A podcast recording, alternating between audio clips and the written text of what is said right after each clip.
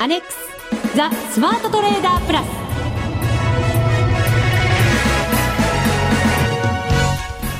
全国のリスナーの皆さんこんにちは。内田まさです。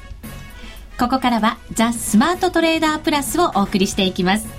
えそれではふくふくコンビにご登場いただきましょう。国際テクニカルアナリスト福永博之さん。こんにちは。よろしくお願いします。そしてマネックス証券の福島正さんは残念ながら今日はお休みと。はい。はい、いうことでございますので、ふくふくにはなりませんでしたが、はい、はい、えー、福島さんの分も服をいただけるようにですね、福永さん、たっぷりと今日は解説よろしくお願いいたします。はい、よろしくお願いします。えー、さて、リスナーの皆さんにも参加いただいています。第9回 FX ダービー、1か月間の勝負としてやってまいりましたが、はい、そうですね。明日までなんです。はい、先週は波乱の1週間でしたからね。はい、まあ、私にとって波乱だったと言っていいかと思うんですが、その通りです。えー、でも、ランキングも結構入れ替わってましたもんね。ね、本当に。えー、ですので、まあ、今週、まあ、あと残すところ1日ですかね。はい。えー、ということですので、まあ、本当にあの、皆さんの結果どうなったのかなっていうのがすごく楽しみではありますね。そうですね。はい、このダービーあのデモトレードでやってるわけですが、ええ、実際にやっぱりえリアルのトレードやってらっしゃる方々にとっても、はい、やっぱり難しい時期だったんじゃないかなと思います。うそうですよね。えー、まああのそもそもそのまあ売り買い自体はですね、売買自体はあ実際の値動きでやってるわけですから、はい、まあそういう意味ではですね、すごくこう実践的で役に立ってるんじゃないかなというふうに思いますけどね。うん、そうですね。はい。今週末にいよいよ、ギリシャの再選選挙。が行われるわけですよね。まあでもですね、あの、ここまで、こう、いろんな、まあ、あの、為替に関しましてはね、ユーロがちょっとこう、買い戻されているのか、えー、強含んでますけども、はい、えー、株式市場なんかはもう全く動かないような状況ですしね、えー、えー、まあ、待ちに待ったなのか、あるいは、結果、選挙が終わってもまだ続くのか、これがね、本当にちょっとこうじりじりさせられるというかね。本当そうですよね。為替もまあいろんな材料に反応はしてますが、はい、それでもなんかこう上に思いっきりいけず下にも思いっきりいけずっていうようなね なんかそんな動きが今週になって続いているような感じもしますので、ね。えー、はい。まあ、今週のアドバイスももちろんいただきますが、はい、それ以降のアドバイスもいただければと思っております。よろしくお願いいたします、それでは番組進めていきましょうこの番組を盛り上げていただくのはリスナーの皆様です。プラスになるトレーダーになるために必要なテクニック、心構えなどを今日も身につけましょう。最後まで番組にお付き合いください。この番組はマネックス証券の提供でお送りします。スマートトレーダー計画、よーいドン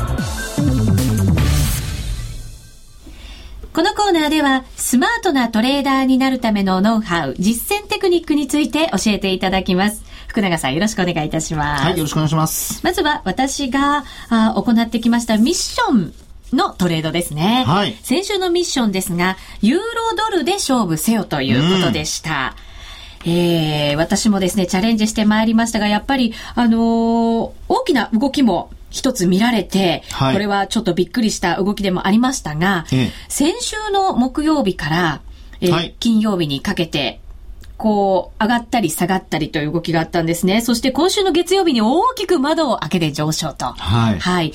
えー、これがスペインの、まあ、救済に関するニュースですよね。そうですね。はい。出てきたということもありましたので、えー、このあたり全くトレードの方はもう難しくて、私はこの辺はですね、この週末を挟んではトレードはしなかったんですね。あはい。そうですね。そうですね。はい、なので、先週の分だけこう振り返っていこうかと思います。はい。まず先週の木曜日ですね、えー、買いで入りました。はい。はい。1.2500のところで、もうあの、私、お金があまりないですから、非常に小さなポジションで、はい、えー、5万通貨から買いで入りました。で、その後ですね、順調に上がってきたんですね。はい。えー、その日の夜、21時30分、木曜日になりますが、はい、えー、5万通貨を、100ピップス上に上がったところでですね、えええー、手じまいました。はい。はい。1.26のところで手じまいまして、うん、えー、ま、なんとかプラスを確保ということになっ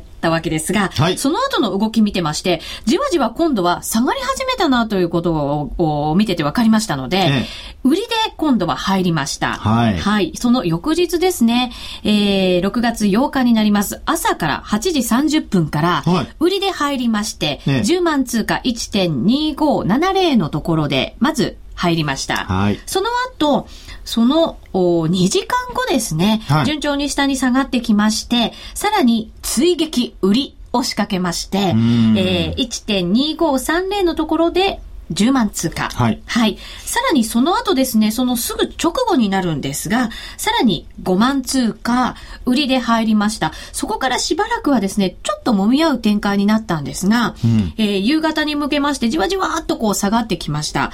で、そのまま持っておこうかなと思ったんですが、はい、えー、週末を挟んでいろいろニュースが出てきそうだ。スペインの様子もよくわからない。中国の経済指標も発表される。はい、悪いんじゃないかっていう情報も入っているということで、私はですね、番組も夜番組がありましたので、はい、その前に手じまいまして、これ指値を入れておきまして、えー、18時にそれが決済になりました。1.2475のところで全て決済しまして、週明けを迎えたということになりました。はい。はい。あのー、今回のトレードを見ますとですね、えー、まあ、その前の週のトレードが嘘だったかのような これ本当に同じ人がやったのかというぐらいですね。そうですね。ね。あの、ブログにもですね、はい、いろいろアドバイスを頂戴しまして、リスナーの方々、先輩トレーダーですよね。えー、やっぱり丁寧に、冷静に、はい、えー、しっかりやっていかなきゃいけないなと思いまして、はい、なんか、こう、なんていうんですかね、ちょっと冷静に戻れましたね。もうね、やっぱ結果がいいと、まあそういうことを、まあね、えー、こうね、喋ってしまうわけですが、実際の。軽々しく。いやいやいやいやいや、まあそういう形容詞は別につけるつもりはなかったんですけどね。はい。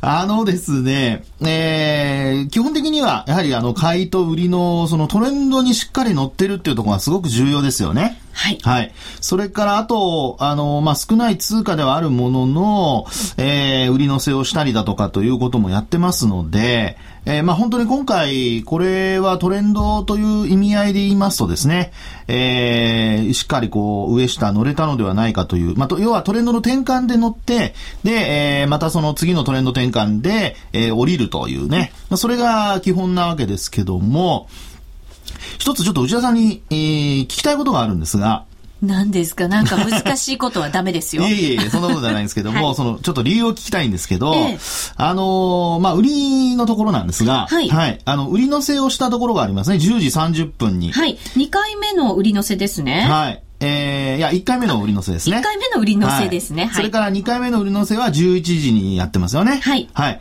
で、あと、もう一つ、あの、決済したところがありますよね。はい。あの、すべてを決済したという、その、18時の時点のところがありますが、ええ、これ、あの、チャートだけ見ると、価格は、まあ、横ばいのような値動きなんですけど、えー、最初の、その1回目と2回目の売り乗せと、それから、まあ、決済の場面では、これ多分ですね、えー、何を、まあ、根拠にと言いますか、売り乗せではなくて、買い戻しにしたのかですね、決済したのか。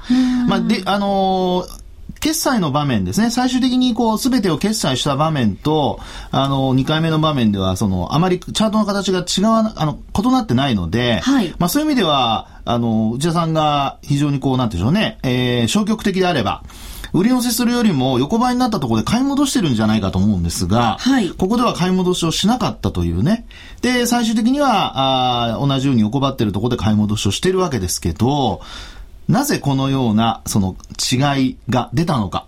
それがちょっと知りたいんですけども。えっ、ー、とですね、ここはですね、はい、私ずっとチャートを見ていたんですね。はい。で、これブログに載せてあるチャートは30分足でしか、その1週間が表示できなかったので30分足にしてあるんですが、はい、実際チャートをこの時見ていたのは5分足を見ていたんですね。はい、で、もちろんトレンドラインも引いていたりとかもしたんですが、はい、その上に行く勢いみたいなものと下に行く勢いみたいなものをずっとこう見てたんです。はい、非常にあの感覚的で申し訳ないんですけれども、はい、あの、なかなか上に行きたくても行かせてもらえないっていう感じの勢いの時が、売りのせの時だったんです10時半、11時の時ですね。はい、そうです。これは、はい、多分なかなか上にやっぱり行けないから、あの、もう一回下で勝負してみようかなっていうふうに思ったのと、はい、あの、決済のところはですね、少しずつこう上に行く力が大きくなってきてるように感じたんですね。なので、これはやっぱり警戒しなきゃいけないなと思ったんです。まだ下に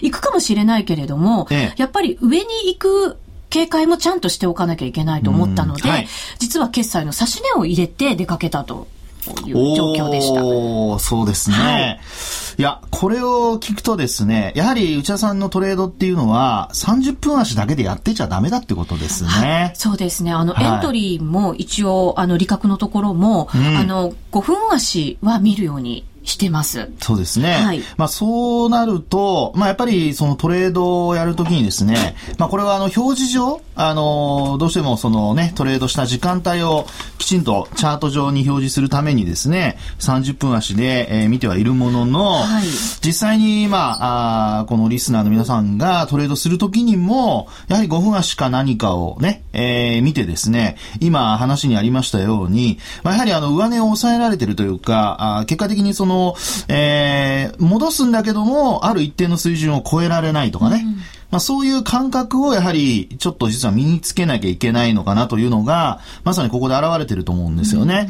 まあ、ですから、あちょっとこう買い戻しをするそのタイミングと、それから売り乗せをするタイミングっていうところをですね、えー、まあ今の内田さんの話のように、やっぱり冷静になればある程度見えてくるってことになりますからね、えー、リスナーの方もぜひですね、あのー、まあトレードをやる中で、えー、まあ冷静にですね、値動きを見て、で、えー、なんとなくこう、行きそうで行かないっていうね、はい、そういうちょっと違和感を覚えた時には、まあ何かしらちょっとこう、そのトレンドに従ってですね、えー、えー、まあトレードを仕掛けてみるっていうのがポイントになるんじゃないかと思いますね。はい。まあですから、あの、今、野田さんの話にありましたように、あの、最終的に決済した場面では、その後やはりちょっとね、さらにこう値下がりする場面もあったんですよね、ユーロがね。えー、まあところが、あやはりその後の展開を見ると、まあ、一気にまた戻されてしまうという状況でしたので、えー、差し値を入れて、えー、まあ、逆差し値を入れてですね、えー、出かけたっていうのは非常に良かったんじゃないかなというふうに思いますね。そうですね。はい。こうずっと陰線が続いてたものが急にこう陽線がポコポコポコっと続くようになったりとか、はい。そういうのやっぱりちょっと警戒しなきゃいけないなっていうのが、うんうん、あの感じたところですね。そうですね。あの、チャートはですね、あの、基本的にその結果論だっていう方がいるんですけども、これやはりその今動いてる状況で陰線だったものが陽線に変わるとかね、まあそういうふうなことから、あの、次の動きを予測するっていうのが本来の使い方なので、ただその絵として見ているだけではこれ何も生まれてきませんから、はい、まあ実際にですね、今の内田さんの話にあったように、えー、チャートを見て、えー、これまでと違う動きが出てきたら、まあやっぱり何かしらのね、警戒をしなきゃいけないと。まあそういうふうにつなげていただくと、より、あの、有効にチャートも活用できるでしょうし、はい、あとトレードのタイミングもですね、しっかり捉えられるようになるんじゃないかなというふうに思いますね。うん、はい。はい、えー今週のトレードの報告をさせていただきました。うん、これが続くといいな。そうなんですよね。あと1日ですけどね。あと1日、そうなんですよ。はい、でも、1日とは言いながらも、明日の朝までなので、あそうですね。本当に残すところ数時間ですね。本当ですね。12時間ぐらいか。まあでもそれでも頑張りを、うん、みんな期待してると思いますよ。そうですね。ギリシャの件があるので、今、今日はどうかな、今晩はどうかなと思うんですが、はい。はい。後ほどまたアドバイスいただきたいと思います。よろしくお願いいたします。はい、以上、スマートトレーダー計画、用意ドンでした。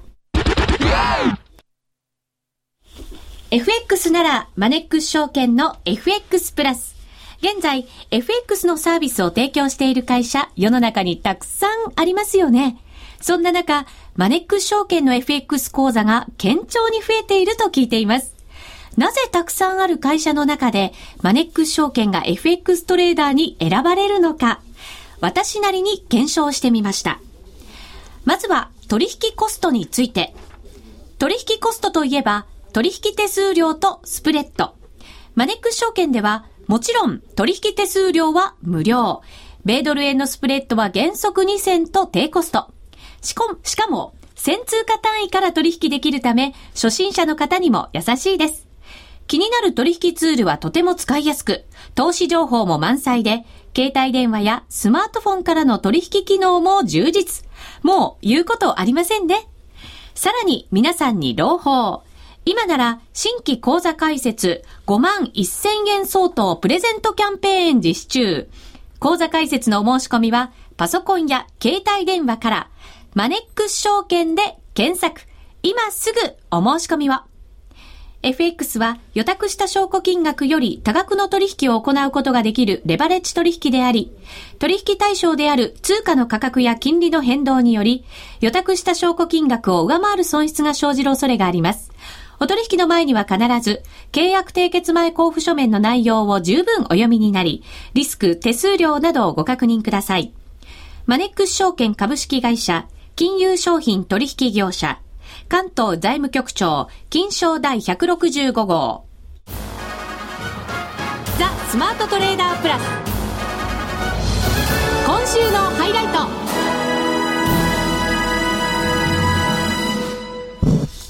ザ・スマートトレーダープラス今週のハイライトです。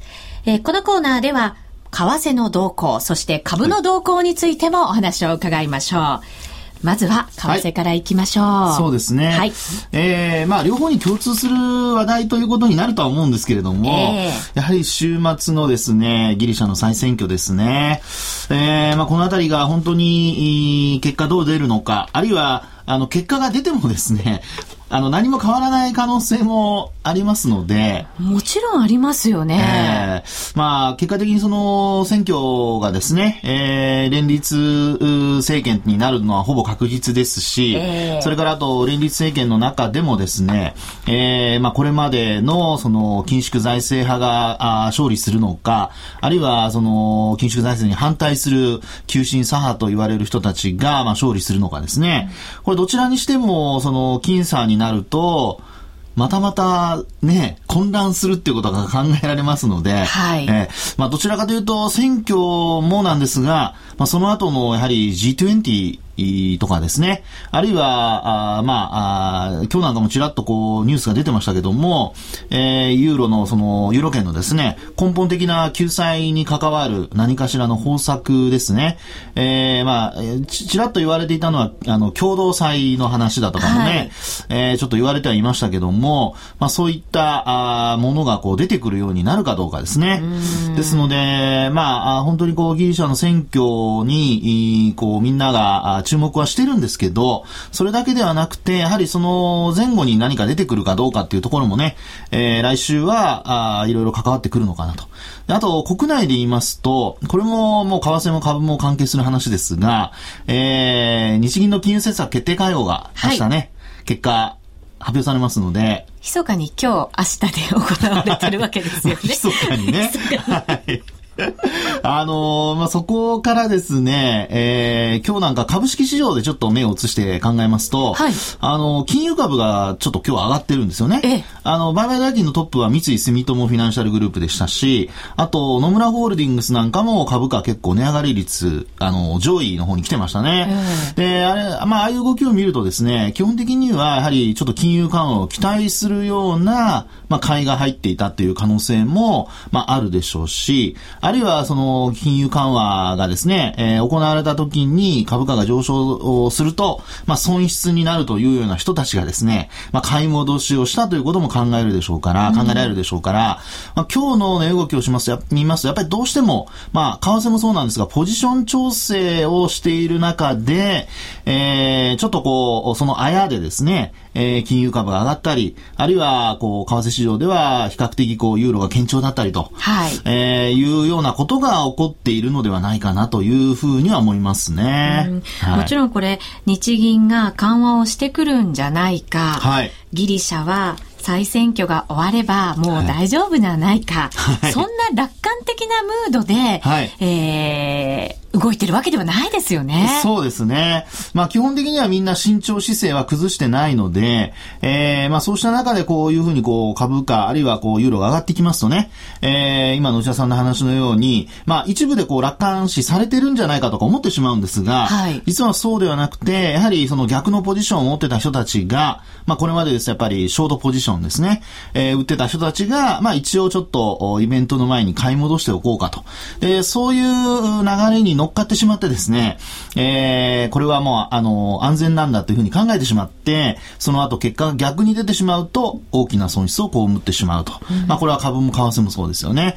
ということなので、まあ、あ今の状況というのはですね、えー、来週のことも考えますと、えー、選挙で一喜一憂ということだけではなくて、はい、まあ先ほどもお話したのことの繰り返しになりますけども、その前後にきちんと何かしらの、まあ対応策が出てくるかどうか。これをやっぱり一番確認、ちゃんと確認してですね、えー、ポジションを取るっていうことが重要になるんじゃないかなというふうには思いますね。そうですね。はい。あの、スペインの救済策も出て、ええー、月曜日は大きく窓を開けて上昇したわけですが、はい、まあ、為替ですね。ええー、これだまだはっきりしたものはしっかり出てきてないわけですよね。いや、もうこれ一日で剥げ落ちましたからね。そうなんです。もうその日のうちに窓も埋めちゃって、はい、さらに下に行ったっていう動きありましたよね。そうですね。まあ、為替は特にそうですし、それから株式市場でもね、翌日にはもうマイナスになっちゃうということになりましたから、あの、本当にですね、今、あの、値動きっていうのは、これは、そのトレンドが発生するような上昇とか下落ではなくて、えー、まあ、基本的にはですね、本当に、あの、揉み合いの中、あるいは方向感のない中の、えー、ま、あ一つ、一環というふうに考えてですね、えー、見ておく必要がいいんではないか、あの、必要があるんじゃないかなというふうに思いますね。うん、確かにそうですね。はい、えー、ユーロなんかを見てても結構レンジの中で、こう推移してるなっていう感じはありますよね。そうですね。はい、まあですから、やはりですね、こまあこういう時に個人の方どうすればいいのかっていうことなんですけど、えー、あの、もし本当にあの、大きくどっちかに動くと考えている人は、まあ、やっぱり OCO を入れとくことですね。上に行ったら買いで、はいええ、下に行ったら売りで入るという。そういうことですね。はい、で、通貨もやはりそのユーロにするのか、あるいはね、今回のミッションのようにユーロドルにするのか、あまあ、ユーロ円かユーロドルか、まあそういったところでユーロを基本に考えるのか、あるいは、こうね、えー、クロスレートで連動して動くっていうことを考えますと、はい、あの、他の通貨を選んでも、まあ方向的には多分同じになるでしょうから、うそういうやり方をしてもいいのかもしれないですね。はい。はいえー、さて日経平均、今チャートを出しましたけれども、はい、一応5日線をなんとか上回って、ただし上からは下向きの25日線がしっかりと頭を押さえてという状況なんですね。そうですね。まあこういう状態っていうのは本当にまあ、あのトレンドレス状態ですよね。はい。で、なおかつ、あのー、まあ株価とそれから移動平均線が、あこう、同じ方向にこう集まってきていると。いうような状況ですので、こういう時っていうのはですね、どちらかに離れやすいのは確かなんです。はい。えー、ですから、あ上に行くときも動くでしょうし、下に行くときも動くんですが、ただここでちょっと注意したいのは、はい。あのー、上に行ってもですね、これさっきお話しましたように、その後の動向というのもみんな気にしてるわけですから、あ基本的にはですね、あの、レンジ相場を離れる状況というのを作り出さないといけないんですね。うん、となると、やはりここまでの日経平均株価でいうと、直近の高値というのがやっぱり、えー、8650円から60円ぐらいですので、はい、やっぱ8700円を上回るような、これ終値ですね、えー、8700円上回るような状況になってくる必要があると。うん、で、えー、まあ、25日線はもちろんその時上抜けるんですけど、まあ、そこであともう一つ、あのー、まあ、私がポイントとして考えているのは、やっぱそこで上向きの勢いが強くなるかどうかですね。はい。えー、となると、あの、これまでも、えー、内田さんのダービーの中で内田さんが使ってたの DMI っていうチャートも確か以前ね、使われてたと思うんですけども、はい。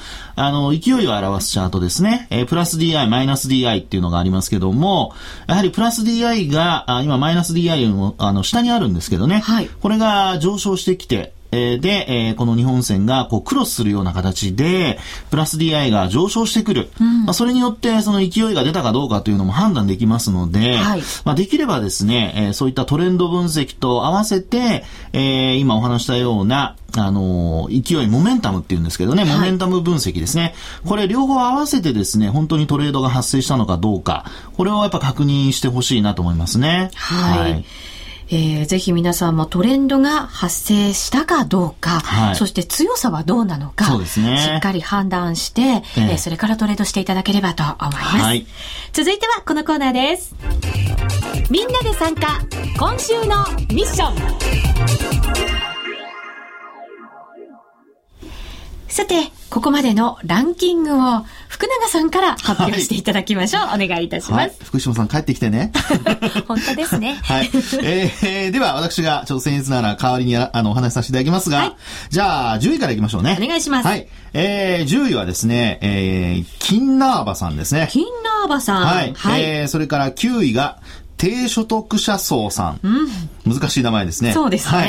そして第8位が、えー、闇先案内人フォースさんですね。あ、4回目にチャレンジしてくださってるんですね。それから、あ第7位、えー、狂気乱舞さん。はい。はい。それから、あと、お6番目、えー、プラスはプラスさん。はい。はい。そして第5位、えー、マリオネットウッチさん。頑張ってくださってますよね。そして第4位が、これはアルファベットの E。はい。一文字さん。一文字ですね。はい、いいという、はい。大文字です。ということで、えー、10位の方が467万5432円。はい。そして、えー、4位の方が599万293円と。うん。これ、E さんとかですね、マリオネットウッチさんとか、プラスはプラスさん？はい。結構、これまで、えね、上位に名前がなかった方が出てきてますね。うん。マリオネットウッチさんはいましたね。いましたかね。ごめんなさい。えーはい、でも、キンナーバさんとか、はい。ね、もういらっしゃらなかったと思いますよ、上位に。随分入れ替わったまた感じがしますね。入れ替わった感じしますね。えー、そしてこのベスト3がまたすごいですよ。うん。はい。はい、えー、第3位発表しますね。はい。えー、第3位は、塩分方さん。塩分方さん。はい。はい。塩分多い方なんですよね。えー、この方がですね、643万7053円。うん。ということは、先週の1位の方よりも伸びてるんですよね、確かね。そうですね。にもかかわらず3位。ええー、そして第2位は、はい。えー、さととさん。さととさん。はい。かわいいお名前、ね、ひらがなでさととさん。ええーえー、トトロじゃないですね。サトトさんですね。失礼しました。はい。第、えー、2位の方のこの金額が、はい。687万4684円。はい。頑張られました。そうですね。はい。そして第1位は、国産大豆さんでございます。はい、国産大豆さん。なんかちょっとなんかね、あの、ネットショッピングから本当に、美味しくて安心みたいな感じになってきましたけど。はい。えー、国産大豆さん、第1位で、はい。ついに載せましたよ、大台。お1137万9598円のプラスでございます。素晴らしいですね。はい。国産大豆さん、やっぱいいですね、国産は。本当いいですね、国産。はい。ちょっとすみません、そこから離れないでいきます。はい。さあ、あと、すごいです。数時間で、どれだけこれが変わるかってことになりますね。本当ですね。えー、いやこれ見てますとですね、ひょっとすると、まだまだですね、プラスの方で、まあ、以下おがな、あの、お名前出なかった方、ええ、こういう方がひょっとすると含み益抱えてたり。そうなんですよ。ええで、来週というかもうね、あのお話、最終決まったところで、順位変わるかもしれませんから、ちょっと楽しみですね。本当そうです。今回のこのダービー、1ヶ月間、こう1週間ごとに見ていくと、ランキングが結構大きく変わってるんですよね。本当ですね。はい。来週またここでお伝えできるのが楽しみでございます。はい。はい。ちなみに私はですね、さらっといきますよ。211位にいます。211位。ちょっと順位を上げた、はい、?1 個上がりました。はい。ありがとうございます。損失もちょっと減ってますね。そうですね。はい、最後に、えー、私にミッションをお願いします。わかりました。はい。ではですね、最後、内田さん、今回成績良かったので、はい、ちょっと5分足で、はい。デートリやってください。5分足でデートレはい。それがミッションですか？ミッションです。何通貨でも構いません。わかりました。はい。優秀の美を飾ってほしいと思います。かしこまりました。頑張ってまいります。ぜひ皆さんも5分足でデイ、デイトレ 言い慣れないから言えませんでした。噛ましたね。はい、はい。チャレンジしてみていただければと思います。ここまでのお相手は、福永博之と内田まさでお送りしました。この番組はマネックス証券の提供でお送りしました。